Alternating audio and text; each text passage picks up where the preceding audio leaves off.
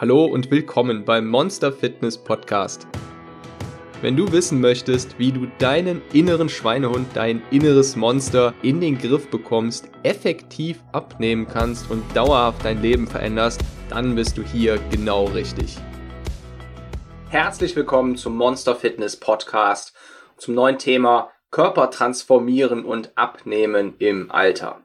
Zu diesem Thema ranken sich viele verschiedene Mythen. Ganz vorne an steht, dass man doch zwangsläufig im Alter zunehmen muss, beziehungsweise dass man im Vergleich zu jüngeren Menschen einfach schneller Fett ansetzen kann und dass man es viel schwerer hat, Muskeln aufzubauen.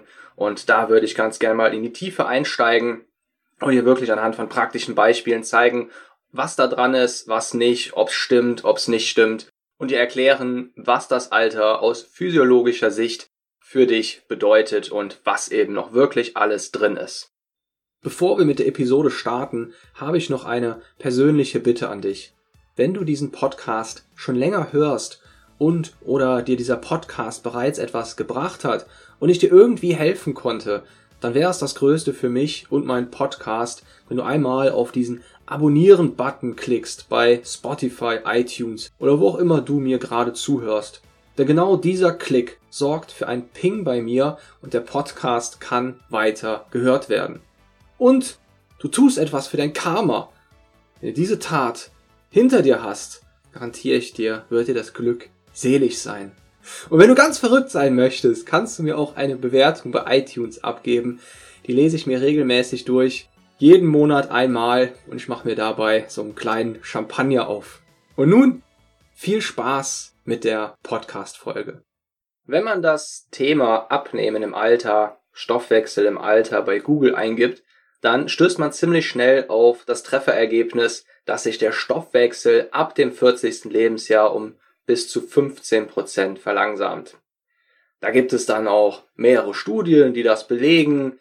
Da kommt bei den ganzen Studien, die dahinter stehen, kommt dann auch tatsächlich heraus, dass diese Personen einen 15% gesunkenen Grundumsatz haben. Bei den Frauen sinkt der Östrogenspiegel, bei den Männern der Testosteronspiegel. Die Frage ist nun, ob es tatsächlich daran liegt, dass wir älter werden oder ob es da nicht irgendwelche Drittfaktoren gibt, die einen Einfluss haben auf diesen Prozess. Wenn du mir schon länger zuhörst, dann weißt du, dass Studien nicht nur Mythen aus dem Weg räumen können, sondern die können auch selbst die Basis sein für die Entstehung von Mythen. Und genau das ist hier der Fall, denn es ist nicht so, dass ein kausaler Zusammenhang vorliegt zwischen dem zunehmenden Alter und unserer Stoffwechselverlangsamung. Es stimmt zwar, dass der Östrogenspiegel bei den Frauen sinkt und bei Männern der Testosteronspiegel, aber wenn man dann bei den Studien etwas weiter liest, nicht im Fazit, sondern mittendrin und auch in den, in den Artikeln dazu, dann steht da, dass Muskelmasse abgebaut wird und dann im nächsten Satz, dass dadurch der Energieverbrauch sinkt. Trotzdem steht ganz oben, dass sich der Stoffwechsel im Alter eben zwangsläufig verlangsamt, was so eben einfach nicht stimmt. Denn das, was eigentlich nach wie vor, ob wir, ob wir jetzt 10 Jahre, 15 Jahre, 20 oder 80 Jahre alt sind, einen Einfluss auf unseren Grundumsatz hat und worauf wir selbst einen großen Einfluss haben, das ist ganz einfach unsere Muskelmasse. Und wenn wir nichts tun, kein Training, kein Sport, dann stimmt es, dass der Stoffwechsel im Vergleich zu unseren 20ern vorausgesetzt man hatte auch kein Training und kein Sport gemacht, abnimmt, sich verlangsamt. Ansonsten kann man aber einfach festhalten, es liegt an der Aktivität und dem Training, der Muskeln und eben der eigenen Fitness. Wenn man weiterhin trainiert, einfach so wie vorher, weiterhin Sport treibt, ändert sich nichts an der Muskelmasse mit einer kleinen Einschränkung, darauf werde ich gleich eingehen, und der Grundumsatz bleibt weitgehend gleich hoch. Dass man im Alter stärker zunimmt, ist also ein wirklich hartnäckiger Mythos, weil er einfach immer wieder gut und eindrucksvoll zu beobachten ist. Das Problem dabei ist, dass wir eben von einer Korrelation auf eine kausale Ursache schließen. Das heißt, wir beobachten die Leute in unserem Umfeld oder auch darüber hinaus, die werden dicker, während sie gleichzeitig auch älter werden. Und daraus schließen und verbinden wir, Altern macht zwangsläufig dick oder dass da eben ein Zusammenhang vorliegt. Ein kausaler Zusammenhang. Und wir suchen generell eher immer gern nach kausalen Erklärungen, um uns eben die Welt zu erklären und um unsere Annahmen zu unterstützen. Und dann ist der Weg sehr leicht bis hin zu im Alter.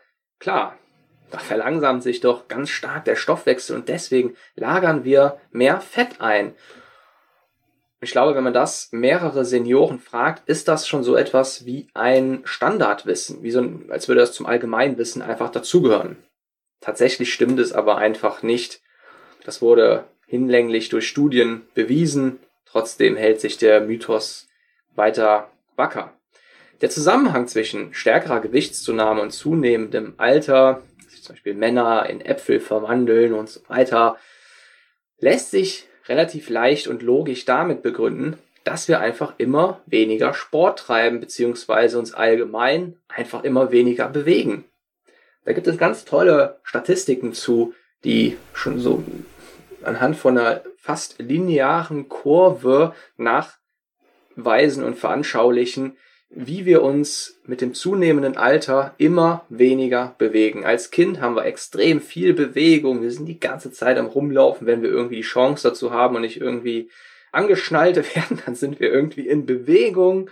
Selbst wenn wir uns nicht vorwärts bewegen, dann macht, bewegen wir uns irgendwie auf dem Fleck. Irgendwie ist da immer Bewegung mit dabei. Viel, viel, viel mehr Bewegung als ein 30-Jähriger. Und der Höhepunkt ist dann schlussendlich im Seniorenalter erreicht, wenn wir uns fast gar nicht mehr bewegen und der Muskelabbau auf Hochtouren läuft. Aber dieser, dieser Höhepunkt der Bewegungslosigkeit, der wird in der Regel tatsächlich schon früher. Also wir sind tatsächlich schon auch über den Verlauf der letzten Jahre und Jahrzehnte hinweg kommen wir immer schneller, immer näher an diesen Höhepunkt der quasi der Bewegungslosigkeit. Den Beweis dazu liefern Studien, die Personen im höheren Alter und deren Grundumsatz untersucht haben. Wenn weiter Sport gemacht wird, geschweige denn sogar Krafttraining betrieben wird, dann steigt der Grundumsatz sogar weiter an, über das normale Maß hinaus und auch stärker als im Vergleich zu untrainierten 20-Jährigen. Was stimmt aufgrund unseres Hormonspiegels und unserer sinkenden Östrogen- und Testosteronwerte ist, dass wir ab dem 30. Lebensjahr zwischen 0,3 und 1,3 Prozent Muskelmasse jährlich abbauen. Das sind im Durchschnitt 0,8 Prozent. Und die andere Aussage, die man auch häufig findet und die wohl auch so stimmt, sind wir inaktiv, haben wir bis zu unserem 80. Lebensjahr circa 40 Prozent unserer Muskelmasse abgebaut. Und das möchte ich jetzt mal kurz auseinandernehmen. Wenn wir 0,8% pro Jahr im Durchschnitt an Muskeln abbauen, dann bedeutet das, dass wir im Monat 0,06% an Muskelmasse abbauen. Vorausgesetzt, wir treiben keinen Sport, wir sind inaktiv. Jetzt hat ein normalgewichtiger Mann ungefähr 41 Kilogramm Muskelmasse in seinen 30ern und eine Frau im selben Alter ungefähr 34 Kilo. 0,06 Prozent von 41 Kilogramm Muskelmasse sind ungefähr 25 Gramm, beziehungsweise ganz genau 24,6 Gramm. 24,6 Gramm Muskelmasse werden im Monat bei Inaktivität abgebaut. Jetzt kommt die nächste Info. Als Trainingsanfänger, selbst wenn du noch so zur Kategorie leicht fortgeschritten gehörst und mit der richtigen Ernährung, können wir im Monat ungefähr 500 Gramm Muskelmasse aufbauen. Das heißt, mit einem Training, mit einem Monat Training hätten wir bereits das 40-fache der verlorenen Muskelmasse, der altersbedingt verlorenen Muskelmasse wieder zugenommen. Das 40-fache. Um das Ganze jetzt mal ins Verhältnis zu rücken, wie wenig das eigentlich ist, was wir da Monat für Monat an Muskelmasse verlieren. Natürlich summiert sich das auf wenn wir bis zu unserem 80. Lebensjahr 50 Jahre am Stück 600 Monate inaktiv sind, ja, dann schlagen die 0,06 Prozent und selbst diese 25 Gramm Muskelmasse schon zu Buche, aber wenn wir nur ein bisschen dranbleiben, selbst wenn du jetzt nicht konsequent und mit der perfekten Ernährung trainierst, dann nimmst du vielleicht, dann kompensierst du es vielleicht nicht mit dem 40-fachen, sondern vielleicht mit dem 10-fachen. Nur ein Viertel so viel. Und von daher ist eben ganz einfach, kann man sich ganz einfach festhalten, dass diese Werte wirklich A sehr niedrig sind und B sehr, sehr, sehr leicht zu kompensieren sind mit wirklich geringem Aufwand, geringem Einsatz.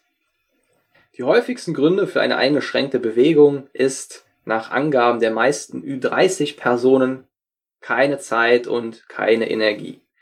Die Herausforderung ist also, dass wir uns eben weiter ins Fitnessstudio begeben, beziehungsweise nicht mit dem Sport und der Bewegung aufhören, sobald wir einen Vollzeitjob und eventuell dann auch noch eine Familie haben, Kinder, sondern dranbleiben, sondern irgendwie es noch schaffen, Zeitfenster einzubauen, in denen wir uns 20 bis 30 Minuten mindestens nehmen für unsere sportliche Betätigung oder eben einfach noch rausgehen, um uns zu bewegen. Eine weitere Herausforderung ist, dass es mit zunehmendem Alter immer schwerer wird, noch Gewohnheiten zu erlernen, neue Gewohnheiten zu erlernen. Das heißt, wenn wir im zunehmenden Alter noch langfristig eine Gewohnheit ins Leben integrieren wollen, dann ist das ziemlich schwer, wenn man es bis so zu ungefähr seinem 30. Lebensjahr nicht inkorporiert hat. Das heißt, ab dem 30. Lebensjahr haben wir es ungleich schwieriger, neue Gewohnheiten langfristig in unser Leben zu integrieren. Und es wäre, es ist generell besser, wenn wir bis dahin eben schon die richtige Einstellung zum Thema Ernährung haben, wenn wir regelmäßig Sport treiben und sich das schon in uns verankert hat.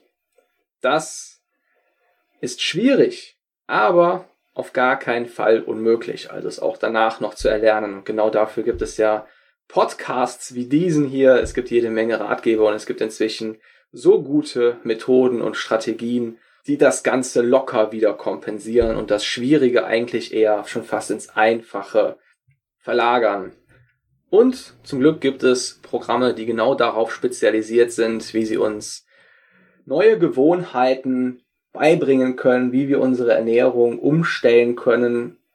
Wir haben für unser Programm, für das Programm Abenteuer abnehmen, den Ansatzpunkt gewählt, dass wir das Ganze Wissen und die Gewohnheiten und diesen ganzen Wissenstransfer versuchen spielerisch auf die Beine zu stellen. Das heißt, dass wir mit einer maximalen Motivation versuchen, einer bisher nicht motivierten Person neue Gewohnheiten beizubringen, sodass sie auch wirklich langfristig im Alltag fortgeführt, ausgeführt werden können mit dem Oberziel, dass wir es schaffen, unseren Körper zu transformieren, auf unser Ziel hinzuarbeiten, einen gesünderen Körper und einen gesünderen, einen gesünderen und glücklicheren Lebensstil zu erreichen.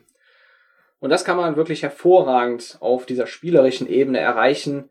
Ich weiß nicht, ob du schon mal irgendein Mobile Game gezockt hast, irgendwas schon mal auf dem PC gespielt hast. Ansonsten kennst du diese ganzen motivierenden Elemente bestimmt aus anderen Bereichen, die quasi dann extrahiert wurden und auf dieses Programm angewandt wurden. Zum Beispiel Feedback, Punkte sammeln, das Ganze als Reise zu verpacken, auf der es immer wieder etwas Neues zu entdecken gibt, mit Überraschungen zu arbeiten, mit Challenges, die genau dem Schwierigkeitsgrad angepasst sind. Und so hat man es relativ leicht in neue Gewohnheiten reinzukommen und diese wirklich ins Leben ja einzubauen. Für mich persönlich ist es immer wichtig, in verschiedenen Bereichen Vorbilder zu haben, die bereits dort angekommen sind, wo ich gerne hin möchte. Wenn ich mich frage, wie irgendetwas funktioniert, dann ist es für mich immer wunderbar, wenn ich da irgendjemand habe, der eben genau das schon erreicht hat. Und nicht jemand, der nur darüber redet, dass er vielleicht Ahnung davon hat, aber er selbst es überhaupt nicht so gut hinbekommt. Und in einem Bereich, im Bereich Fitness und Gesundheit, da ist tatsächlich mein eigener Vater ein großes Vorbild für mich.